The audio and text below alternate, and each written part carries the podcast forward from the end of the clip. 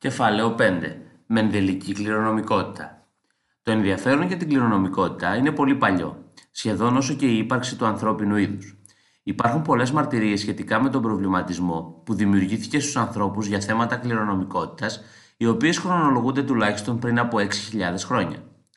Η πρώτη όμως επιστημονική μελέτη της κληρονομικότητας έγινε τον 19ο αιώνα από τον Αυστριακό μοναχό Γκρέγκορ Μέντελ, που δικαίως θεωρείται ο πατέρας της γενετικής.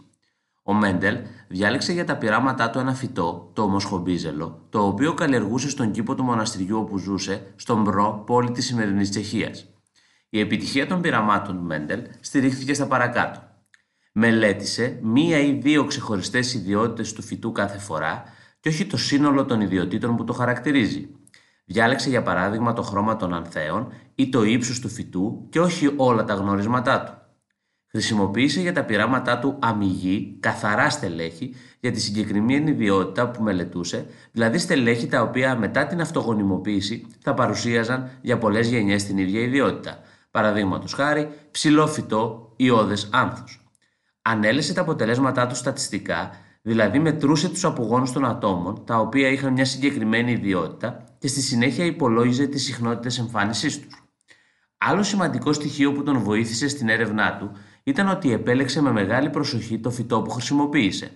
Το μοσχομπίζελο έχει πολλά πλεονεκτήματα. Αναπτύσσεται πολύ εύκολα και εμφανίζει μεγάλη ποικιλότητα σε πολλούς χαρακτήρες του, όπως στο ύψος, όπου εμφανίζονται ψηλά και κοντά φυτά, στο χρώμα του άνθους, όπου υπάρχουν ιώδη και λευκά άνθη, στο χρώμα και στο σχήμα του σπέρματος, καθώς και σε άλλες ιδιότητες. Είναι απαραίτητο ο οργανισμός ο οποίος χρησιμοποιείται για τη μελέτη των μηχανισμών της κληρονομικότητας να εμφανίζει ποικιλότητα σε κάποιους χαρακτήρες. Δεν μπορούμε, για παράδειγμα, να μελετήσουμε την κληρονομικότητα του χρώματος των μαλλιών σε έναν πληθυσμό, στον οποίο όλα τα άτομα έχουν ξανθά μαλλιά. Το μοσχομπίζελο, επίσης, παρέχει τη δυνατότητα τεχνητής γονιμοποίησης, πέρα από την αυτογονιμοποίηση η οποία συμβαίνει φυσιολογικά.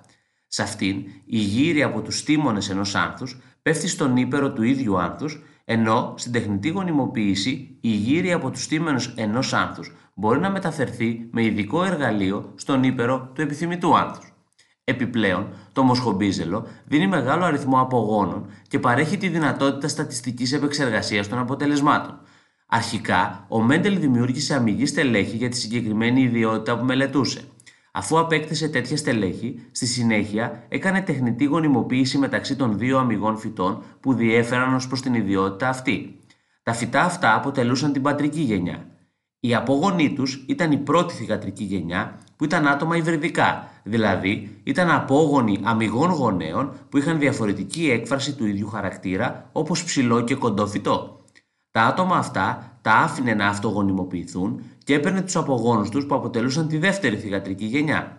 Από τα αποτελέσματα των πειραμάτων του ο Μέντελ διατύπωσε τους νόμους της κληρονομικότητας, το νόμο του διαχωρισμού των ελληνομόρφων γονιδίων και το νόμο της ανεξάρτητης μεταβίβασης των γονιδίων.